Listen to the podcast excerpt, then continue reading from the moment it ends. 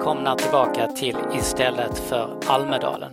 Vi har sänt live här hela veckan, eh, måndag till fredag. Vi har haft två parallella spår. Vi har haft över 50 programpunkter, vi har haft över 300 medverkande och vi har haft tusentals tittare.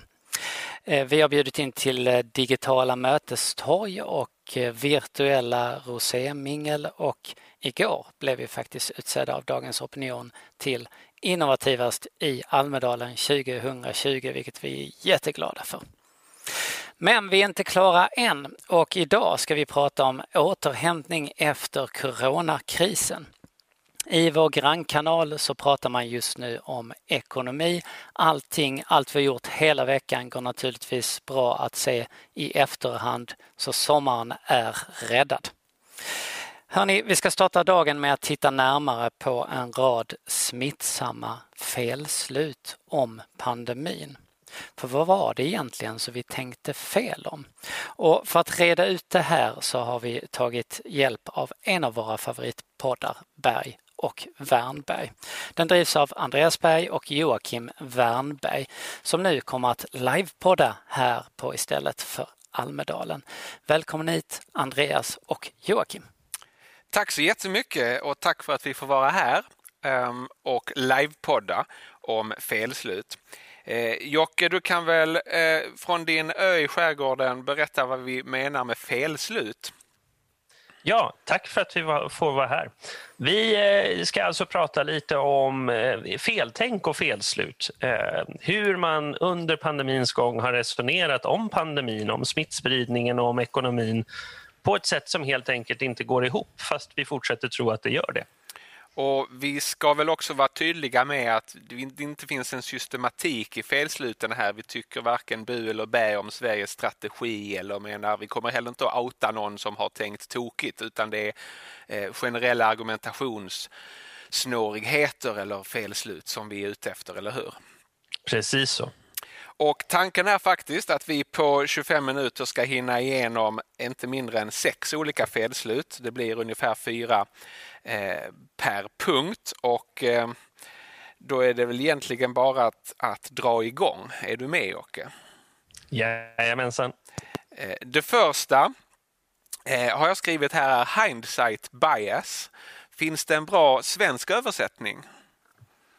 Inte som jag känner till. Jag skulle säga att det har med efterklokhet att göra, det vill säga misstaget att man när man resonerar om något som har hänt tänker att man borde ha förberett sig som om man vet det man nu vet hände. Eh, men när det gäller pandemin så är det ju faktiskt så att innan den inträffade var det förhållandevis osannolikt att vi skulle få en pandemi just våren 2020. Eh, är det en rimlig förklaring tycker du Jocke?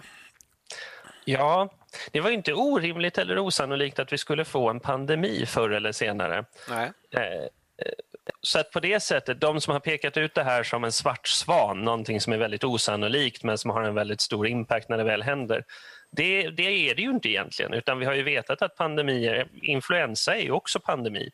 Eh, men att den skulle se ut på precis det här sättet kunde vi ju inte veta, Nej. därför att det är ett nytt virus. Precis. Men det vi ser är ju väldigt tydligt, det är ju också confirmation bias, alltså någon typ av bekräftelse av den egna världsbilden. Att de ställningar vi intog från början bekräftar vi hårdare och hårdare så att vi får en polarisering i debatten som blir mer känslosam än faktabaserad. Och den här efterklokheten, problemet med den är ju att även om det ser ut i efterhand som att man hade rätt så betyder ju inte det med garanti att du hade rätt givet den kunskap vi hade ett par steg bakåt i tiden. Nej, just det. Du ehm, fick rätt, men du kanske inte hade rätt. Det görs ju väldigt många gissningar om framtiden och i efterhand så kan man alltid plocka ut en av dem som korrekta. Men görs det tillräckligt många så kommer en eh, rent statistiskt att vara väldigt nära det som händer. Och det kan ju faktiskt vara så att personen bara chansade. Sen har du helt rätt och i Hans Roslings bok Factfulness står det ju faktiskt att en pandemi är ett ganska sannolikt katastrofscenario någon gång de närmsta åren. Um, mm. och, eh, så den, den, fanns på radarn och det var ingen svart svan men vi visste ju inte att den skulle komma. Eh, eh, vi visste ingenting om det sätt på vilket den skulle komma och det är ganska lätt att luras och tro att vi borde ha gjort det annorlunda. Visst, du påpekade det här för mig att, att Tegnell sa någonting som, som feltolkades. Ja, just det. Han gjorde en intervju, det är inte länge sedan nu, eh, som blåstes upp stort i eh, Morgonekot tror jag det var. Just det. Där han sa att eh, är ju, man är ju aldrig eh, utan fel och om man tittar tillbaka, om vi hade vetat då vad vi vet nu så är det klart att vi hade agerat annorlunda. Och det här genererade ju genast rubriken Tegnell erkänner att han hade fel. Eh, och det, är, det är en liten glidning på sanningen i det där. Vad han gör är ju egentligen det jag åtminstone önskar att fler skulle göra i den här pandemin. Han omvärderar sina uppfattningar vart eftersom vi lär oss mer om viruset och hur smittspridningen ser ut och hur samhället reagerar. Ja, i takt med att vi får ny information. Men det är viktigt att påminna sig om att man inte hade den informationen från början. Eh, vi gör så att vi hoppar till punkt två eh, på vår lista av felslut. Jag har skrivit modeller och felaktigt användande av vetenskapliga modeller inom politiken. Eh, Just det. det här är väl nästan en av dina käpphästar Jocke? Det här är en av mina käpphästar, det får man nog säga. Framförallt har det blivit det under våren. Det är ju så att det har dykt upp en väldans massa forskningsresultat kopplat till pandemin och gott så. Därför att det är klart att den, den, eh, den, vetenskapliga communityt ger sig på det här och försöker att lära sig så mycket som möjligt så snabbt som möjligt.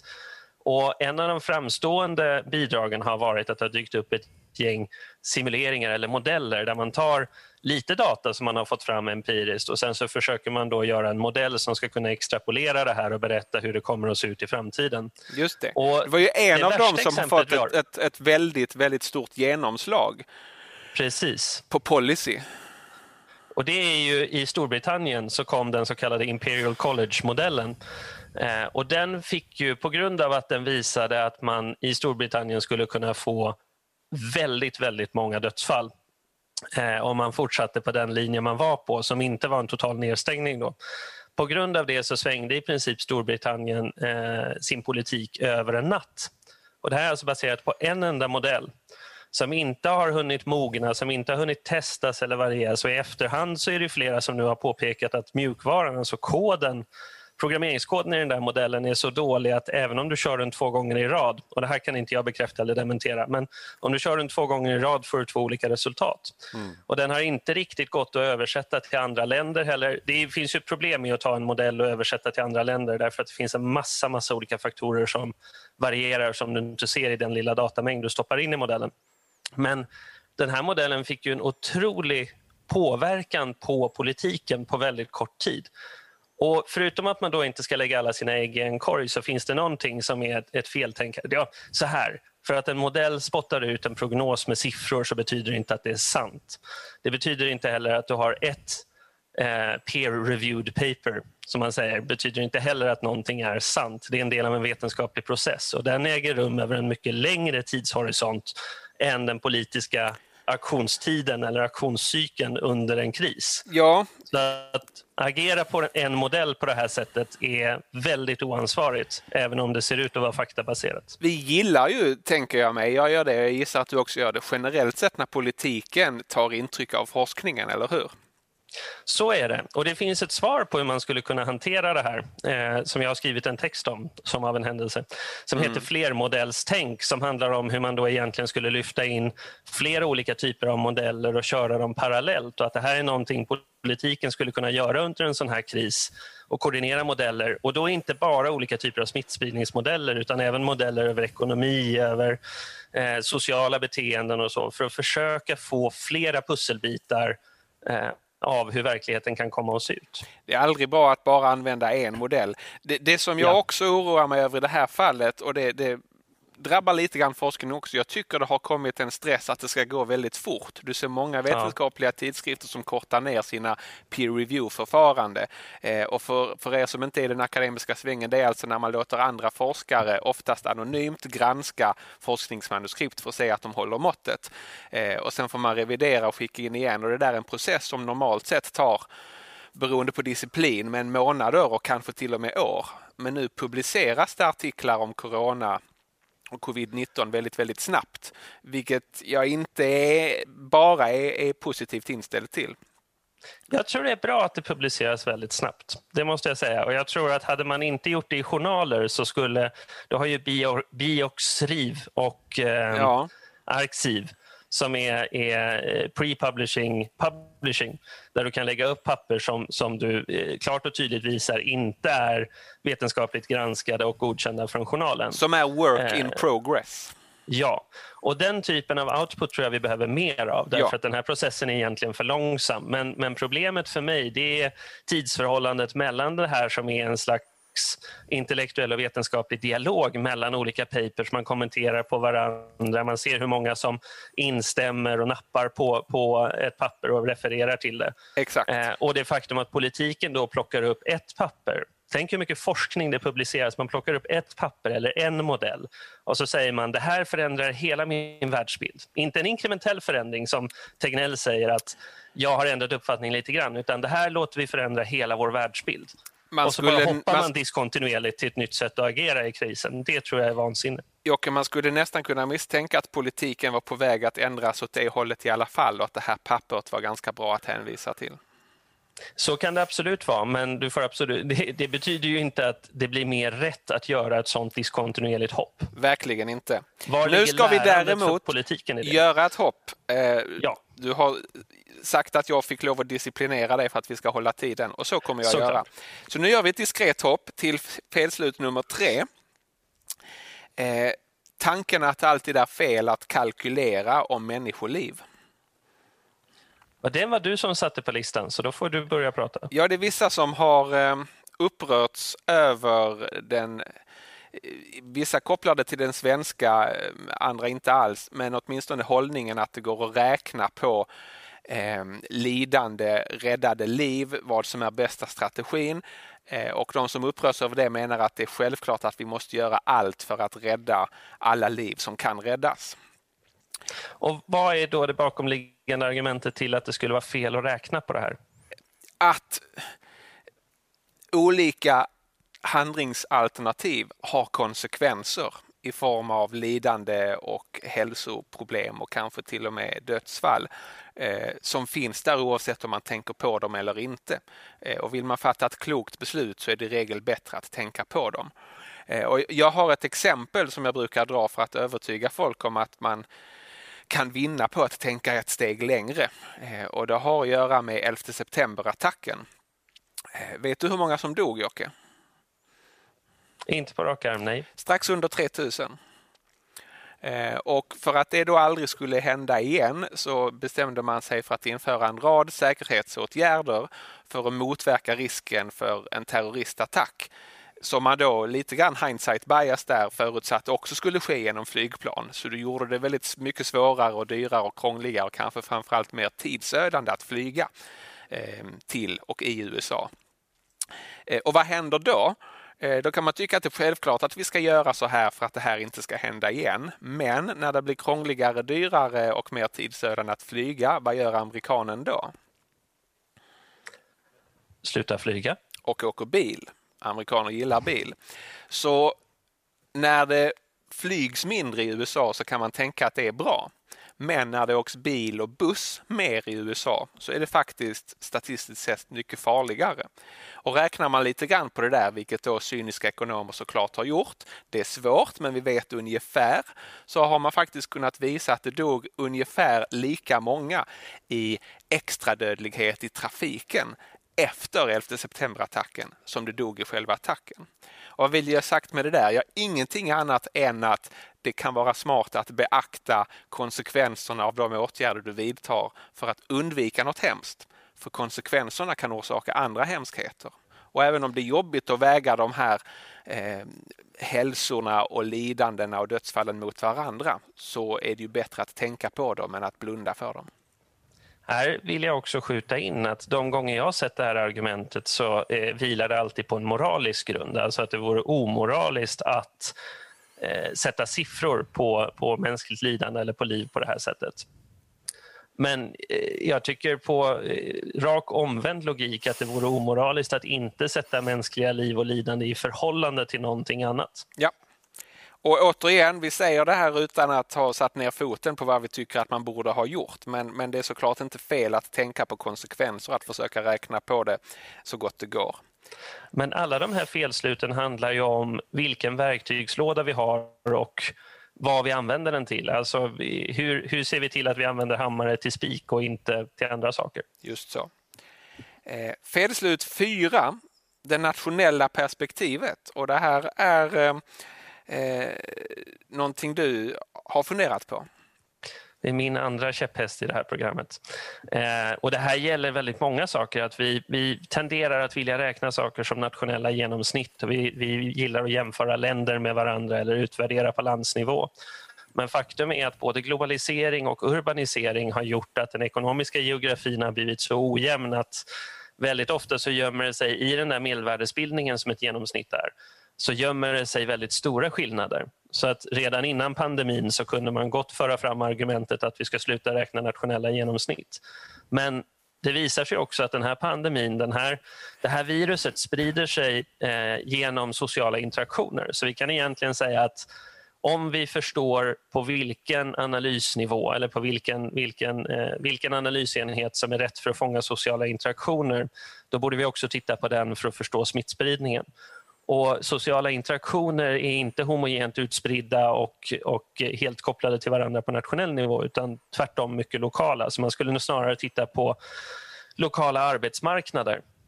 Och Det viktiga att komma ihåg här är att det gäller den ekonomiska återhämtningen sen också. Mm. Därför att sociala ekonomiska aktiviteter är just kopplade till urbanisering och globalisering och en ojämn geografi. Eh, det här såg man faktiskt efter finanskrisen, vilket det finns skrivet om på några olika ställen som vi kan länka till sen. Eh, att vi upplever på nationell nivå att Sverige klarade finanskrisen ganska bra. Och Det är ofta därför att man tittar på Stockholm, för Stockholm är så att säga den tunga motorn i vår ekonomi.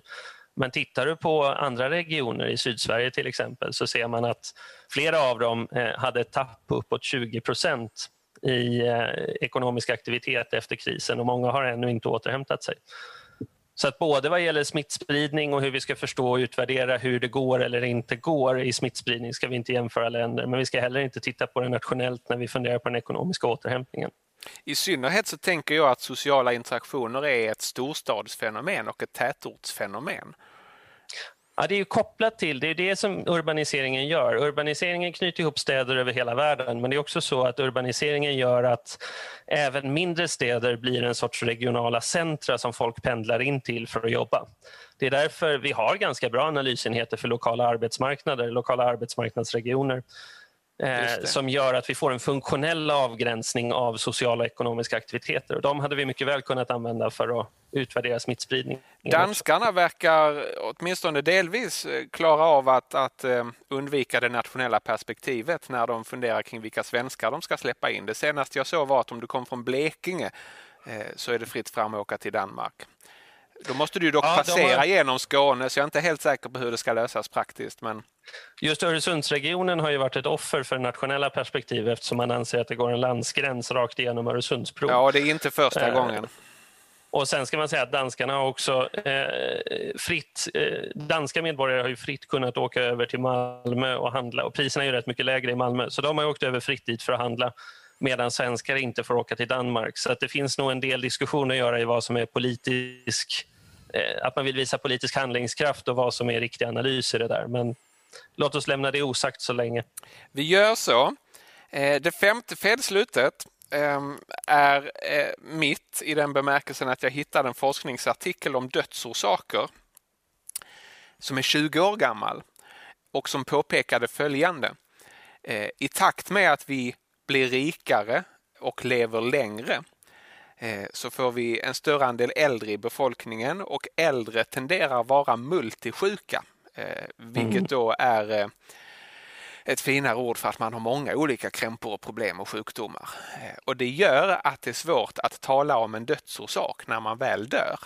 Och mm. den artikeln, som alltså var 20 år gammal, varnade därför för ökad användning av dödsorsaksbegreppet i synnerhet för att informera public policy. Det vill säga, det är så pass svårt att när en gammal människa dör fastställa vad hen dog av.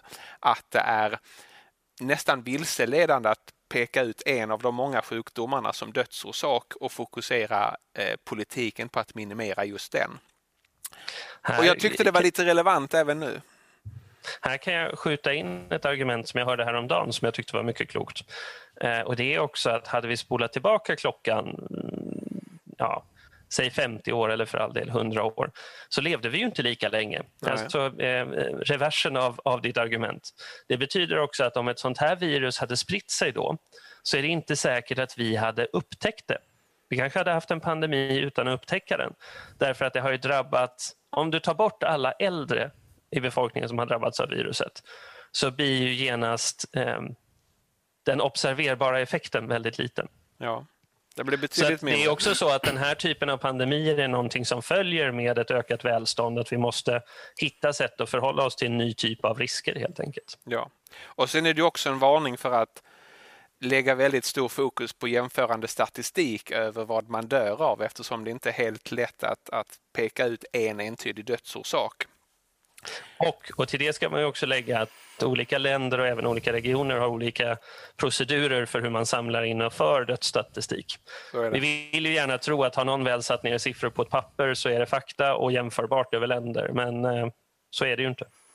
Nu är vi framme vid vårt sjätte och sista felslut och jag är på sätt och vis glad därför att eh, när, när vi diskuterade vad vi skulle tala om i den här podden så nämnde jag detta och det var flera veckor sedan.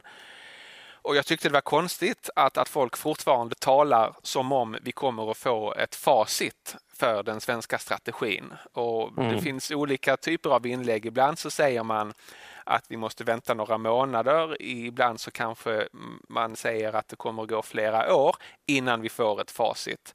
Vad är felslutet med det Jocke? Här finns väl, det finns, vi har ju diskuterat det här förut.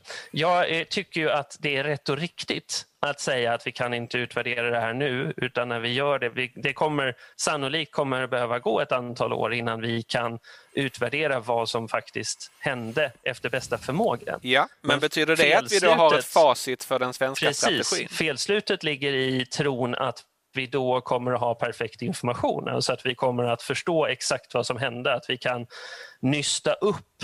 Att det bara handlar om att vi ännu inte har kunnat sätta siffror på, på det som händer nu och att vi kommer kunna nysta upp alla oklarheter.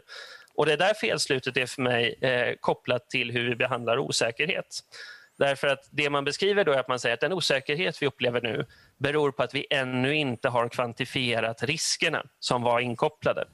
När vi kan kvantifiera dem, då kan vi berätta hur, hur helheten såg ut. Då får vi så att säga facit. Mm. Det är inte den typen av osäkerhet vi har att göra med här. Dödsorsakerna som du tar upp är ett lysande exempel. Om människor, äldre människor då är nätverk av interagerande sjukdomar, för det är egentligen det du säger, då är det en otrolig osäkerhet kopplad till vad som faktiskt blir en dödsorsak. Och det där kommer vi aldrig kunna sätta siffror på. Det är det som, eh, om man ska slänga in ett boktips här mitt i. Eh, John Kay och Mervyn King har skrivit en bok förra året tror jag det var, som heter Radical Uncertainty. Där de pratar om hur vi eh, ekonomiskt eller ekonomer behöver börja lära sig att hantera osäkerhet som vi inte kan kvantifiera i risk. Och Det tror jag är en läxa vi kommer att behöva ta med oss ur den här pandemin. Sen är det djupt oroande att vi tillsätter kriskommissioner nu när vi tror, om vi då tror både på ett att det kommer ta många år innan vi, vi verkligen kan utvärdera efter bästa förmåga vad som har hänt. Och två, att vi aldrig kommer ha ett facit. Då är frågan, eh, hur kommer verktyget kriskommission fungera i den situationen? Det ja, känner jag mig lite osäker på. Det kommer vi nog att återkomma till. Det är okej okay att slänga in boktips Jocke, det är vår podd och det kan till och med vara så att du har nämnt den tidigare. Jag får om jag vill. Ja. Min poäng här är egentligen mer fundamental och det är att vi kommer aldrig att kunna veta hur det hade gått med en annan svensk strategi eftersom utfallet beror på en rad andra faktorer utöver policyresponsen. Eh, och det betyder att alla som säger att eh, när vi väl kan utvärdera den svenska strategin gör ett felslut eftersom vi aldrig kommer kunna göra det. Låt mig ta en parallell återigen från mitt eget område eh, nationalekonomi. USA hade en, en lång depression eh, i slutet av 20-talet och början av 30-talet. Eh, där vissa menade att the new deal, en, en satsning av offentliga expansionsåtgärder var det som faktiskt till slut hävde den amerikanska depressionen. Medan andra menar att nej, den hade hävts av sig själv även om the new deal inte hade genomförts. Och ytterligare någon hävdade att the new deal krävde en massa skattehöjningar och offentliga utgifter som i själva verket förvärrade depressionen. Det är snart hundra år sedan. Nationalekonomer debatterar fortfarande vad som hade hänt om man hade haft en annan strategi. Men facit har vi inte för att USA valde en strategi och vi vet inte hur det skulle gått om man hade gjort på ett annorlunda sätt. Vi vet bara att depressionen förr eller senare gick över. Och min poäng är att vi, vi, kommer att se utfallet men vi kommer därmed inte att kunna utvärdera den svenska strategin. Det kanske går dåligt trots att strategin var ganska bra. Det kanske går bra trots att strategin var ganska dålig. Jag vill ju påstå att vi kan, vi kan utvärdera men att utvärderingen inte, inte kan leda till ett facit. Vi har men, redan, men det är precis ja. det där jag menar att har du tillräckligt många faktorer, om systemet blir tillräckligt komplext och det är tillräckligt svårt att peka ut vad som är drivande faktorer eller vilka kausala samband som råder och du inte kan sätta siffror på dem, Exakt. då är det en genuin osäkerhet det handlar om. Ja. Vi ska länka till de artiklar vi har nämnt och kanske till ditt boktips också. Vi har faktiskt hunnit igenom våra sex punkter på dryga 25 minuter. Vill du säga något mer Jocke? Nej, jag är lite imponerad över att vi höll tiden så väl. Men vet du varför? Jag har en jättestor klocka alldeles framför mig och det har vi inte när vi poddar vanligen. Och då... Det kanske är på gott och ont. Vi får se. Vi kanske får skaffa en stor klocka eller så, så eh, får vi livepodda ibland för att hålla oss i skinnet. Ja, den där ser dyr ut, men ett timglas tror jag vi ska unna oss. Um, vi rundar väl av där. Um, vill du ställa frågor ja. till oss? Det gör jag så gärna. Tusen tack för det. Hur kändes det att livepodda? Uh, jättebra faktiskt. Kan vi alltid göra så att ni roddar med det tekniska, jag bara går och sätter mig? Det kan vi göra och stora klockor har vi också. Hörrni, jag tänkte börja med, med där ni startar egentligen med, med en allmänmänsklig fråga egentligen, men som också berör tre fält som vi är inne på när vi diskuterar det här, alltså det politiska fältet, forskningsfältet och mediefältet. Och frågan är varför är det så svårt för oss att omvärdera våra tankar när vi får ny information? Vi tycker inte om att ändra oss. Det, vi tar det nästan personligt. ja. Eh, och det är då en bok som, som samlar ganska mycket forskning från framförallt psykologi.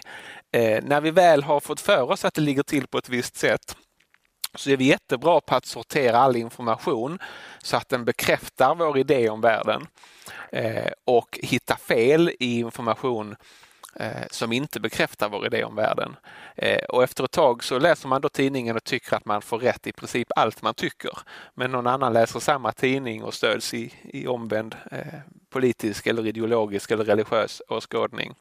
Så det där är egentligen något man måste öva på och nästan motionera fram. Eh, att distansera sig själv från sina åsikter och att lägga heder i att faktiskt ändra sig tyvärr är det många som verkar tycka att det är hedersamt att, att alltid tycka likadant. Det här har jag tyckt i, i 30 år och jag, jag, jag ser bara fler och fler bevis på att jag har rätt. Nej, det är inte nödvändigtvis ett tecken på att eh, det har varit rätt i 30 år utan kanske mer på att du är envis och sorterar den information. Konfirmationsbias är den psykologiska termen.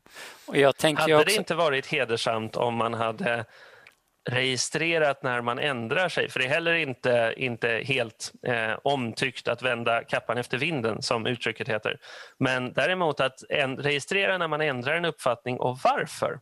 Hade inte det varit lärorikt både för en själv och för omgivningen? Inte minst när det handlar om folk som deltar i den öppna samhällsdebatten. Jo, jag tänker ju att utmaningarna kanske är lite olika beroende på om du befinner dig i den politiska sfären, om du befinner dig i forskningssfären eller om du befinner dig i mediesfären. När du liksom lägger fram dina argument i de här olika kontexterna och sen plötsligt så Nej, men nu, eh, nu tycker jag annorlunda. Vad, vad, säger du Andreas? Utmaningarna är olika men det är människor i alla de här sfärerna. Mm. Eh, I varje fall huvudsakligen fortfarande och det betyder att alla är mer eller mindre benägna till konfirmationsbias och de här andra psykologiska egenheterna. Sen idealiskt sett är forskare tränade på att ändra sig när bevisen talar för att man bör ändra åsikt. Men även forskare eh, begår det här felet. Mm. En kul observation under den här krisen och kul inom någon sorts citationstecken men, men som, ändå, som jag tror vi kan lära oss något av det är att det, sker, det går ju någon sorts breda vågor i debatten. Det har varit så att Sveriges strategi var fel.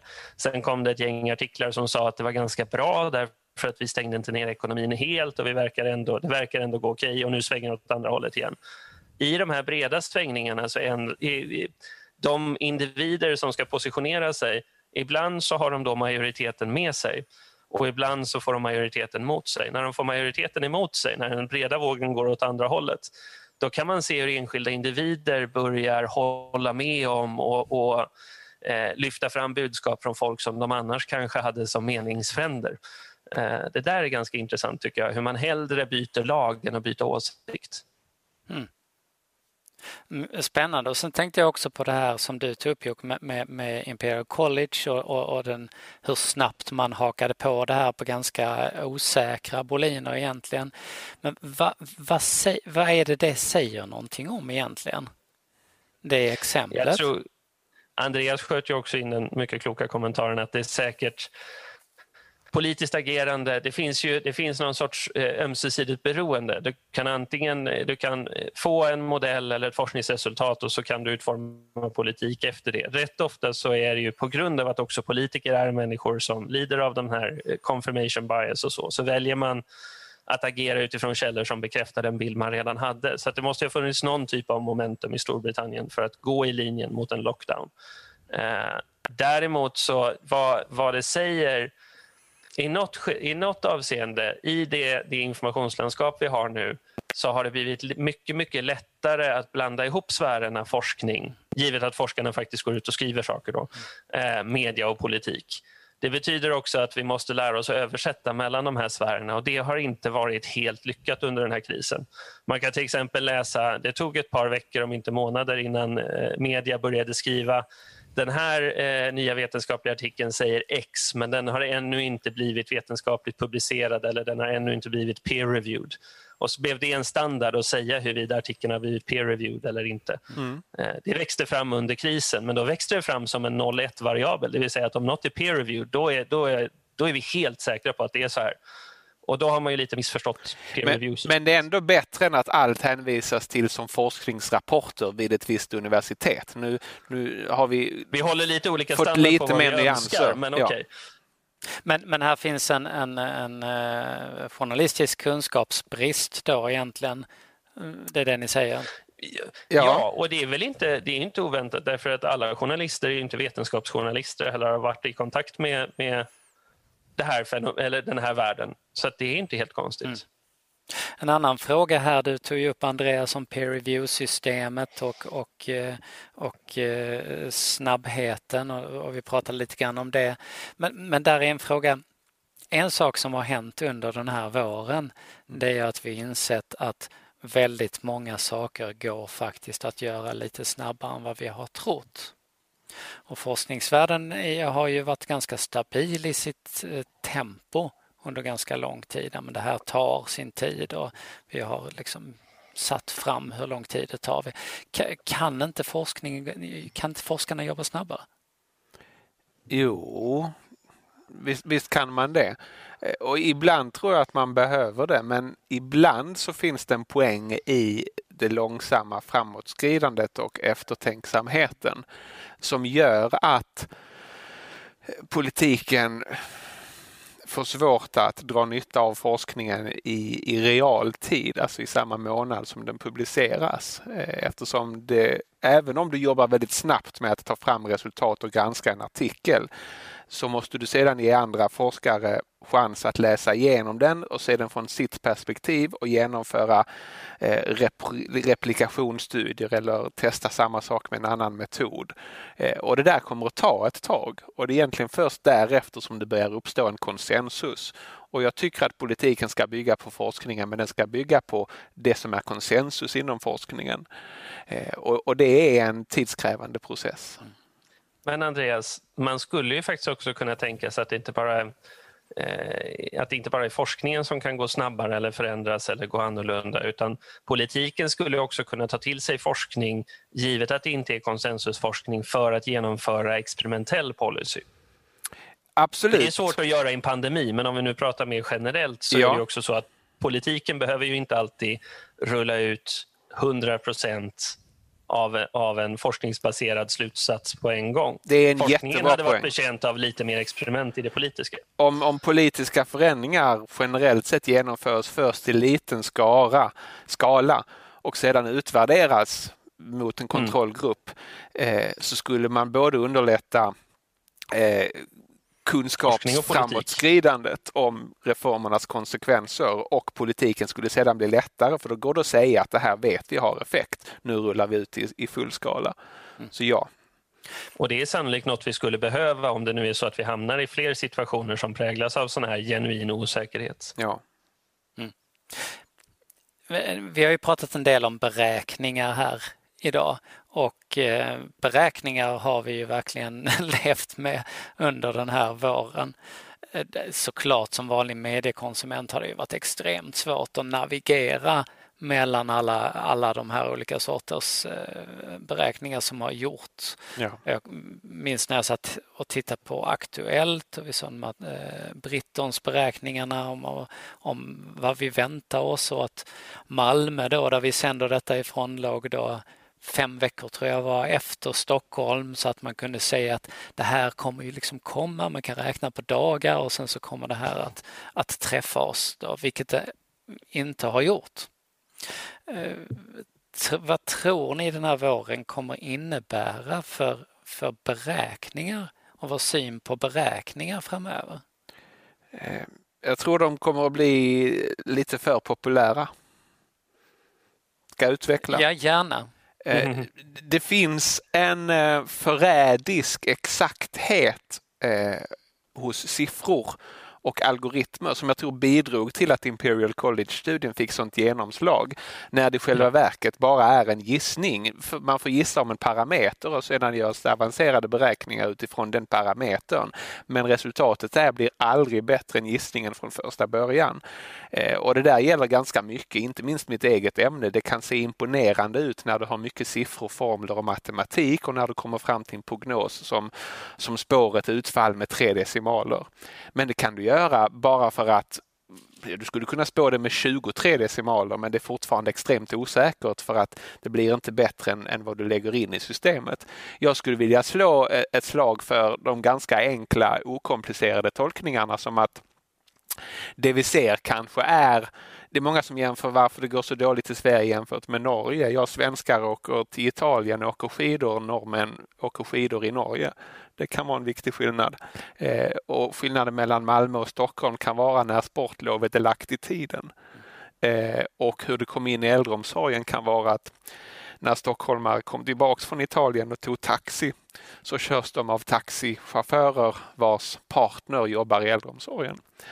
Så med ganska enkla sunt förnuft resonemang så kommer du väl så långt som med avancerade beräkningar. Mm. Jag tror att det finns en fundamental, eh, egentligen ett felslut till här och det är hur man använder siffror. Därför att det, det du beskriver Anders, alltså hur vi har fått siffror till oss, är ju som ett statement. Så här är världen. Vi har räknat på det här, det här är sanningen. Medan det som, som Andreas pratade om i sitt felslut om dödsorsaker, Eh, eller förlåt, om kallt kalkylerande, eh, är ju att genom att sätta siffror på någonting kan vi sätta det i förhållande till andra saker. Och Det har vi sett väldigt lite av under den här krisen. Det är möjligtvis när man då anser att man har fakta på olika länder och så har man satt dem i förhållande till varandra. Men vi har inte sett att man har satt siffror på argument för att sätta dem i förhållande till andra argument utan tvärtom så har nästan all debatt handlat om att jag kan säga att jag är ehm, för Folkhälsomyndigheten därför att jag tycker att eh, hade de inte gjort som de hade gjort då hade ekonomin redan kraschat och allt hade varit mycket sämre. Och Sen säger Andreas att han är emot Folkhälsomyndigheten därför att eh, hade vi eh, agerat annorlunda hade vi kunnat spara många liv. Men ingen av oss har då satt ett värde på om man hade gjort vad vi anser att man skulle ha gjort. Hur många liv hade vi sparat? Så att den, den sifferrelationen har vi inte. Men jag, jag delar Andreas oro. Jag tror att vi kommer att få en teknokratisk sväng i politiken och det tror jag vi hade fått utan pandemin också. Att argumentet vi har faktiskt räknat på det här övertolkas och leder till någon sorts idé om eh, ja, att vi kan ha ett facit över hur samhället ska funka eller vilken, ut, mm. vilken riktning vi ska ta. Mm. Mm. Så det är bra att kalkylera men, men man ska vara på sin vakt mot den förrädiska exaktheten. Alla modeller har fel. Och med det som slutstatement så vill jag tacka Joakim och Andreas för att ni ville komma hit och liveporta med oss tillsammans med en jättestor klocka. Det är vi som ska tacka, det var jätte, jättebra. Hoppas att ni vill komma tillbaka till oss. Och eh, jag vill säga till er som tittar att vår nästa programpunkt som handlar om upphandlingssystem som havererat, tyvärr har den blivit inställd och det innebär att vi ses i den här kanalen igen först klockan 11. Då ska det handla om sambandet mellan kriser och innovation. Vi ses då och missa inte vår grannkanal där vi hela dagen idag fram till lunch pratar om ekonomi. Välkomna tillbaka snart.